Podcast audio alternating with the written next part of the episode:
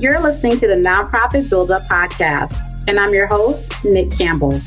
I want to support movements that can interrupt cycles of injustice and inequity and shift power towards vulnerable and marginalized communities. I've spent years working in and with nonprofits and philanthropies, and I know how important infrastructure is to outcomes. On this show, we'll talk about how to build capacity to transform the way you and your organization work. Hi, everyone. We're in the final week of Women's History Month, and we're talking with Susan Burton, a leader in the criminal justice reform movement, founder of a New Way of Life reentry project, and an outspoken voice to end mass incarceration. Susan's life story is incredibly powerful. And in this episode, she shares why she founded a new way of life, shines a light on the policies and practices that encourage mass incarceration, and offers advice for leaders and organizations for building infrastructure and investing in their communities. Following the tragic accidental death of her five year old son, Susan's world collapsed. Her loss snapped the final tether of resilience burdened by a past of pain and trauma. And she didn't have access to the resources she needed to heal. Without support, she turned to drugs and alcohol, which led to nearly 20 years revolving in and out of prison. Drawing on her personal experiences, she founded a New Way of Life reentry project in 1998, dedicating her life to helping other women break the cycle of incarceration. A New Way of Life provides resources such as housing, case management, employment, legal services, leadership development, and community organizing on behalf of and with people who struggle to rebuild their lives after incarceration. Susan has earned numerous awards and honors for her work, including being named a CNN Top 10 Hero, receiving the prestigious Citizen Activist Award from the Harvard Kennedy School of Government, the Encore Purpose Prize, and the James Irvine Foundation Leadership Award. Susan has been named by the Los Angeles Times as one of the 18 new civil rights leaders in the nation. This episode was recorded weeks ago, and I'm still feeling the effects of this incredibly moving conversation. It has helped me rethink what it means to have vision, how to invest in marginalized communities, and how to build sustainably. Susan's advice is so incredibly transparent, honest, and powerful. I encourage you to listen and absorb all of the information Susan shares about how we can each write and appreciate a new narrative. And with that, here is Susan Burton. Hi, Susan. I am so very excited to have you join us today and for our conversation. To get us started, can you tell us about a New Way of Life reentry project, your role there, and a New Way of Life's immediate priority? A New Way of Life is a growing organization it's based in South Los Angeles. It is an emerging, what I would call an emerging model for this nation to create what I would call sustainable passages and openings for people who are coming back from incarceration, but it's also a way to divert people from incarceration to positive lifestyles and influences within the community.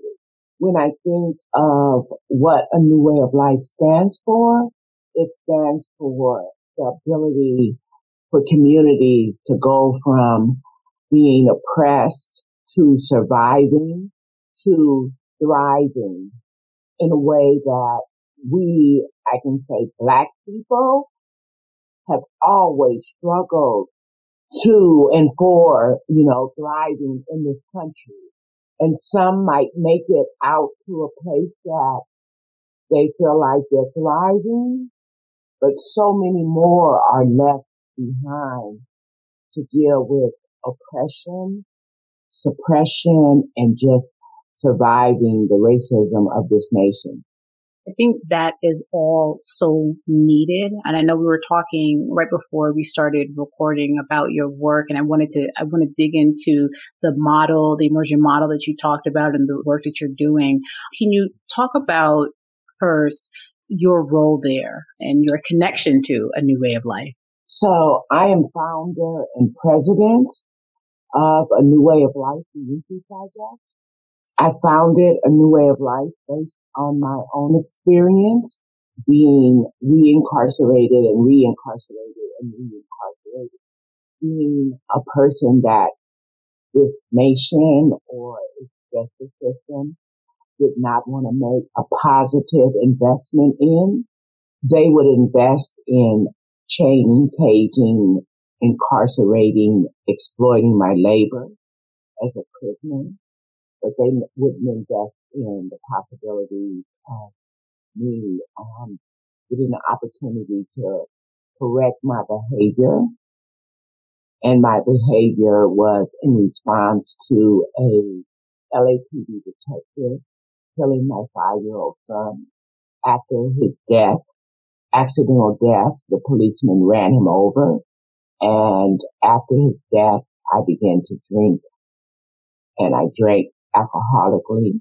I drank to drown the grief and that escalated to drug use. It was during the war on drugs and people were being demonized while, you know, people were being demonized by this nation's leaders while the same leaders were saturating our communities with crack cocaine and I became a victim and the prey to the system, to our nations decimating us, black folks, brown folks in our communities with this substance, you know, and I think of that period as chemical warfare on black poor communities, brown poor communities. And I think of the attack on us as a continual way of oppressing us, a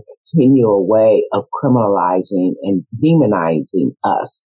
What it also did, Nicole, was it drove women into prisons in huge numbers and it left our community so crippled. And that's why I feel like my work at a new way of life is so important to rebuilding and stabilizing our communities, the mothers of our communities, the women, the workers, the caretakers, the caregivers in our community.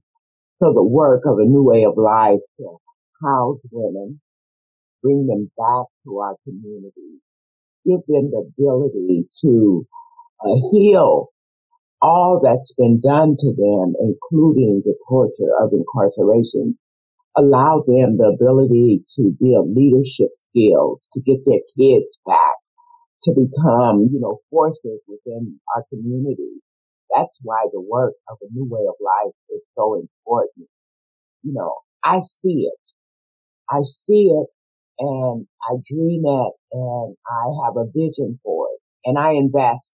I invest all that I have that women who people see or don't see, you know, women who are invisible uh, in this nation, women that have the ability to come and make changes in their community. I see them. They're not, they're not invisible to me. They're very, very important.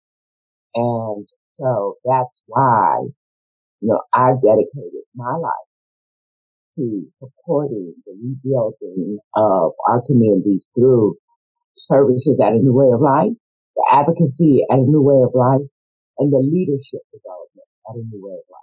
I just think that is so incredibly powerful, Susan. And, you know, thank you so much for sharing your story. And the way that you've described a new way of life, it sounds as though it is just such a necessity that for society generally, but particularly for those who have been made invisible within society to say, you know, as you mentioned earlier, to come from being oppressed and demonized to step into thriving and being able to say, I am a positive investment, right? Like you can invest in me. And that's exactly what a new way of life does.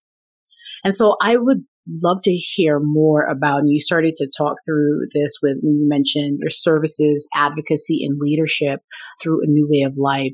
Can you talk a little bit more about the, the kinds of services that a new way of life provides, the advocacy that you're doing, and the leadership skills that you are helping others to build, and why you think that that combination, the services, advocacy, and leadership, uh, is so important? So the services that we provide consist of um, uh, supporting women to have housing when they are released from incarceration, a place to heal. It's not just housing. It's also a place to belong.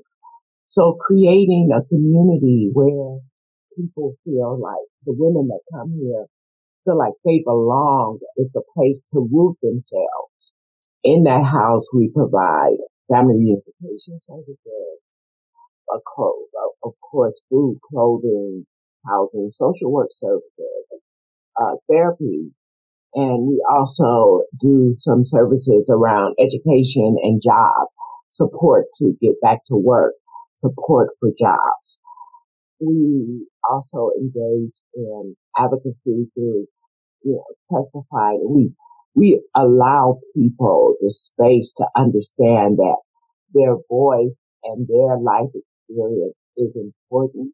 And we create platforms for them to speak just like I'm speaking to you today to inform and tell people what their experiences are, but also what the possibilities are for their lives and how they'd like to work toward those possibilities. So we go to the Board of Supervisors meeting. We go to Sacramento. They become a part of All of Us or None. And All of Us or None is uh, the the voices of formerly incarcerated people advocating and speaking on behalf of themselves.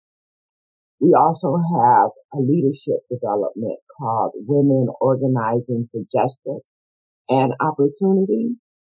And they can participate in WOJO, which meets monthly, and we run that every year. WOJO came out of Soros uh, Justice Fellowship, over 10 years ago, I got a fellowship when Susan Tucker was running the fellowship program. And we built on and built on into that fellowship pro, that leadership development program. And we do it every year and we create the space for people to understand what role do they have in the movement and letting them know that no role is too small, no role is too big. We all of us are working together to build a movement for change. And we're bringing other people, especially women, along with us. And then we have legal services in the way of life. We have six attorneys on staff. Two of them work with women who are struggling to get their children back because a part of mass incarceration is again a continuation of ripping our babies apart, ripping us apart from our children taking our babies, uh, literally selling them off, you know, creating these, uh, what they call child protective services and Department of Children and Family Services. It's a continuation from slavery when they sold our children. That's how we see it. Because I got incarcerated doesn't mean I'm a bad mom. And if you wanted to keep me with my children, it would have been much cheaper to roll out services for me and my children than to, to separate us and incarcerate me while placing them in the foster care system that fast tracks them into the criminal justice system. So we have four attorneys that do post conviction relief and two attorneys that do family reunification.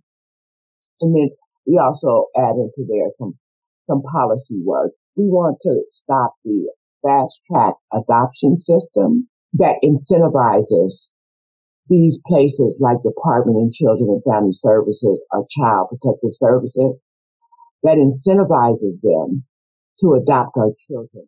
These agencies get paid four to six thousand dollars bonus for every child that they adopt out, and that was a part of the adoption and safe families. I think 1996 or 94, but we're working on dismantling that as a practice in this nation, as an incentive in this nation. You know, I hope the new administration looks at the harms that they've done, that their legislation done, has done, and their practices has done, and, you know, puts forward what I call penance for the bad public policy that they pushed and implemented.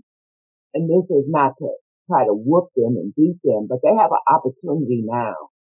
I think they said that maybe their approach and they're thinking about how they created legislation was harmful. And so they can repair the harms now. I hope they do it aggressively. We'll see. Mm-hmm. And so it sounds like a new way of life is doing a ton of different direct services work, but also focusing on policy change. And I have a question actually around having children being pulled away from the moms who end up um, being incarcerated. Is that something that's temporary or is it something that's permanent? So do you just lose your rights as soon as you're incarcerated? Is that usually what happens? I'd love to hear more about that piece and then also about the leadership support that a new way of life provides. So you have 18 months to get your children back or they can be adopted out and that is permanent. You lose all parental rights to your children. And the thing of it is, is that there's no recourse for mothers to, after the adoption happens, it's final. So I have women come home from prison, Nicole, and they go to try to find their children and they find out that their children are gone. And, you know, I saw women who have came from prison and did everything that the judge said to do in order to get reunification services. I mean, to, uh, to in order to get uh, reunited with their child. And at the end of the day, the judge will say, reunification denied. Child is put in placement. And I'm like, what is this? And that mother has no recourse to object to that judge's decision. I mean, I watched a uh, movie. I think it was 12 Years a Slave. And there was a scene in there where the woman was begging the master not to sell their child. And it feels like fast forward today, women are pleading with the judge to give them their child back, to reinstate their parental rights. And he says no, and they have no recourse. So I see it as a, like Michelle Alexander writes, the new Jim Crow, the transference of those practices and policies embedded in our, in our judicial system, in our legal system, and threaded with the practices of slavery. Yeah, it's like it just renders me speechless, but it also, in the same breath, I, I mm-hmm. know that there's so much that we have to say about it because it just feels wrong and it is wrong. And just even from having this conversation, this is a really, you know, heavy topic. And so you're doing this day in and day out. And so is your team. How are you all able to stay positive, keep hope, keep fighting on behalf of these women when you've seen, you know, um, as you mentioned, like different stories where you know you can do everything right and you still are not united with your child? Like how are you able to keep pushing forward and how do you encourage your team to keep doing that so that they can continue to work with the women in these situations? We don't just have the struggles we have wins through the struggles that are very very encouraging wins are important small and large we've made progress nicole I started a new way of life from my savings from a minimum wage job over 20 years. So there's been so much progress from then to now. But to not keep fighting is to say that I'm going to surrender to what it is. And surrender would be like, you know, like death, like a emotional death. And I guess probably depression would sit in and, you know, what have you. So you keep fighting and I'm fighting for my life, my community's life, my grandchildren's life, for the future that I want to see. So that just keeps you fighting. And, and again, we have wins. Uh, one place I walked into and one of the, one of our homes and these little brothers that are five and three, they run to me every time and, and say, Hey, Miss Burton. Hi, Miss Burton. You know, they're the light of my life. Those little boys have a chance. The mother's going to school to become a healthcare worker and she's going to have a chance to learn to earn a, you know, a salary that will sustain her and her two boys. So it's, you know, generational, intergenerational change that I see. so, I mean, that's enough to keep me going. Yeah, definitely. Just looking at future generations and creating that, that space so that they can have intergenerational prosperity, right? That they could actually be thriving for generations. Like, what does that look like? So I, I, appreciate that and appreciate the work that you're, you're doing. And you mentioned leadership and I'd love to hear about what you're doing in that space and working with people to make sure that they have the leadership skills and how they are then employing those skills and, and showing up in different spaces. Yeah. So locally, we have the organizing, uh, women organizing for justice and opportunity. But nationally, we have the SAFE project. And SAFE stands for Sisterhood Alliance for Freedom and Equality. And Nicole, over the last 20 years, more than 20 years, you know, I've gained a real expertise and skill set developing, organizing, developing, you know, reentry homes and creating leadership development and organizing strategies that go within those homes. And so what I've done is I've created a training program for people to replicate our model.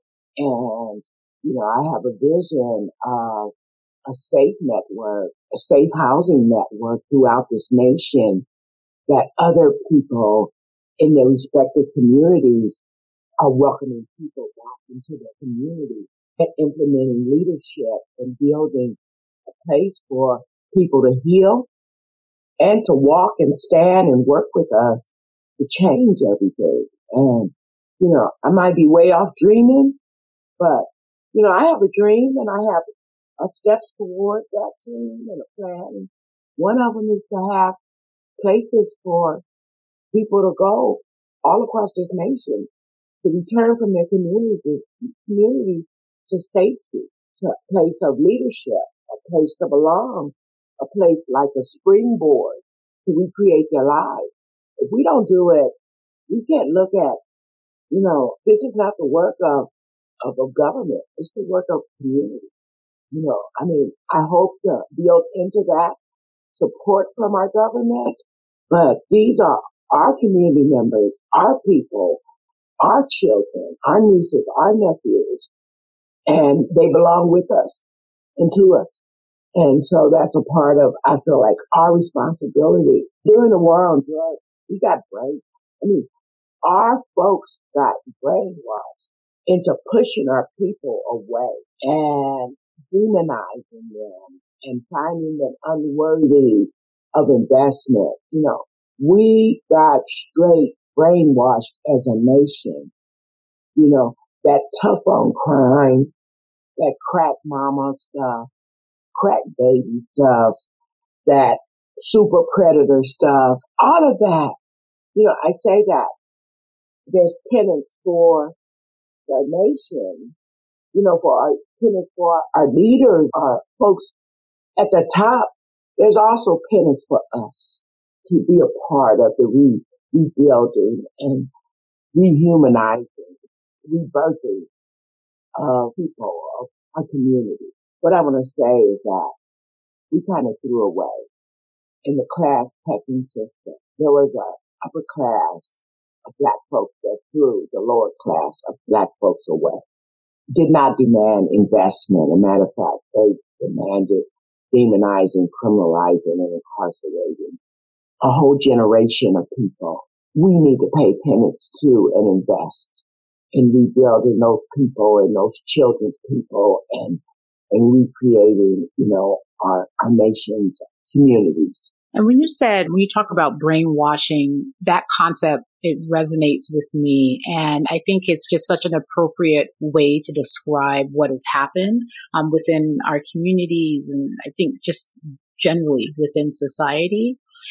And what I'm hearing and what I've seen about uh, New Way of Life is that it's a deliberate model to attack that brainwashing, right? That brainwashing that has caused divestment in certain people, in certain communities, and have said like you are lesser than, and so we're going to ignore, we're going to invisibilize you. And instead, a new way of life is stepping in and saying, actually, we are deliberately going to fight against that narrative and against that messaging and talking through again the different ways in which you all work. And I know you mentioned that you all are working in an emerging model and I would love to hear about that model in particular. Why is it emerging? And then just hear more about your infrastructure and, and the way you think about infrastructure because you're doing a lot of really important critical work and you've been doing it sustainably for a very long time. You mentioned, you know, starting a new way of life based on your savings from a minimum wage job. And now a new way of life is a multi-million dollar nonprofit organization, right? That's been around for decades. So I would love to hear more about your emerging model, how you all are set up and to do this work? What does your, you know, how do you think about governance? How are you thinking about the structure of your organization to support all of the good work that you're doing? So when you think about, when I think about combating the narrative that has been, been set forth is that, you know, I don't merely have the level ability to communicate like they communicate and just directly attack that narrative. But what I do have ability to that narrative reson- resonate with me as true. And what I can do is invest uh, where I can invest to create a different narrative and the outcomes of it itself will dispute, negate that narrative when there is an investment made. So maybe that's the way that I've uh, been able to to combat that narrative and then just personally, you know, standing up and showing something different, what what can be when there's an investment made you know, what I want to say is that, you know, I don't believe there are throwaway people. This nation, the way it works, throws away so many and the, the cost is so high, not only in dollars, but in other ways that we could just do better as a nation. So we have the nonprofit, you know, infrastructure of a board of directors, and then we have, you know, the officers on the board. we do strategic planning. What I can say is that strategic planning, every time we do one, we exceed it tremendously through, you know, along with the strategic planning, we develop work plans and, you know, everybody, you know, exceeds the work plan. I guess when you have such dry ground, you know, when you water it, everything comes up blooming. You know, even though the ground is dry, but the ground is fertile. If someone would just water it. And then we have departments. We have the policy, the advocacy department. We have the housing department. We have fiscal management department. We have our, uh, we're about to build in a human resources department. We have, you know, different departments across the organization organizing. Uh, the leadership department goes within the art organizing advocacy department. The legal department, the family unification services are within the legal department. We have our development department and we have a few development people on staff and we have our communications department and then our administration. And 25 years ago, did I think this was what it would be. I did not. But I did know that I deserved a chance and other women deserved a chance. I got a chance in a white community next to the beach that didn't throw their people away, that didn't, that did invest in their people when, you know, there was a mistake made and I took that model and I brought it back to South and then, you know, day by day, the beat goes um, on. And then we have the safe housing leadership program. The safe, well, we, I don't call it a leadership program. I call it a, a replication program. And now we are in 14 states and we have replicated the model in 14 states. What I did is I developed a training program with, with support from UCLA and my communications department. We've trained three different cohorts, over a hundred people on, with the model. And out of those people, I've selected, I think it's 18 people, 18 people to replicate the program. And, you know, and I've supported them. I've raised dollars to help them get started. And we have training modules you know, every month we get on call and every month we're together sharing and taking different trainings and what have you to support them. You know, it's kind of like a new way of life was the support I wish I'd have had. when I got released those six times for prison and it was never there. So I created the training program that we have for um, our replicators is the training that I wish somebody would gave me, you know, when I started out, uh, you know, I had to learn like any way that I could how to start, grow and sustain an organization. And I think that if we're going to change this, we just have to get proactive change. Mm-hmm. And, you know, I think as you describe how a new way of life is set up and internally and how that structure then supports your work. It just, the theme that just keeps coming to mind for me is deliberateness, right? You're just deliberately building, deliberately saying, this is the change we want to see and this is what we're going after. And you're creating an infrastructure to support it.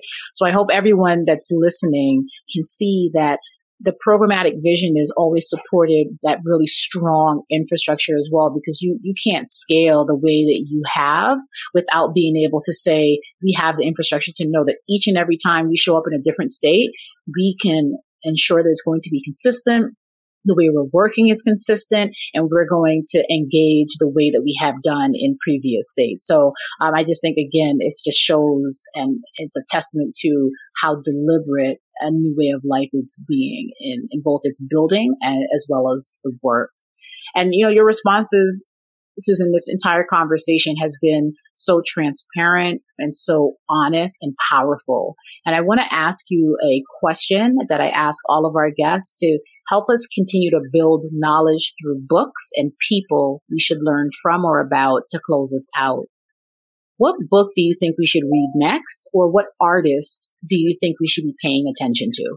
So I hope all of the listeners today have read Becoming Miss Burton. Becoming Ms. Burton is my memoir from prison to recovery to leading the fight for incarcerated women but I just won't promote me. What was such, has been such an eye opener for, for this nation is Michelle Alexander's book, The New Jim Crow, Mass Incarceration. What is it? Mass incarceration in a time of, well, the new Jim Crow. Monique Morris. So I just can't say one. There's so many great books out there, but Monique Morris has a book called Pushout. And it's the story of how this happened so early in black girls' lives, young black girls' lives, that their potential begins to be smothered and distorted just because of who they are and what color they are. I think that book really describes a way what happens early on and how we need to intervene. each one of us, that's the other thing is that every day, every one of us can be a part of the change that we want to see. If we will act courageously on instinct to make a better world, to give somebody an opportunity to invest somewhere and not be scared, not be frightened of the disappointment or the work that has to go into it. It's, it's more, it's like we can't afford not to. Mm-hmm we are the ones that we've been waiting for. Yeah, I, exactly. completely agree. And thank you so much for sharing these books. We'll put them in the show notes so that people can start to read them and put them on their bookshelves as well. So thank you for that. And, you know, again, Susan, you have shared such knowledge, your own personal story and just incredible insights that I think that leaders will be able to use going forward because we talked about, we did a lot of storytelling for people whose stories have not been heard as much as they should have. And I appreciate that you brought all of that to bear during this conversation. And I think that leaders will be able to hear that and take your messages away inform how they then build their own organizations and encourage them to build bravely. So, again, thank you so much for your time and for joining us today. Thank you for listening to this episode of Nonprofit Build Up. To access the show notes, additional resources, and information on how you can work with us, please visit our website at buildupadvisory.com. We invite you to listen again next week as we share another episode about scaling impact by building infrastructure and capacity in the nonprofit sector. Keep building bravely.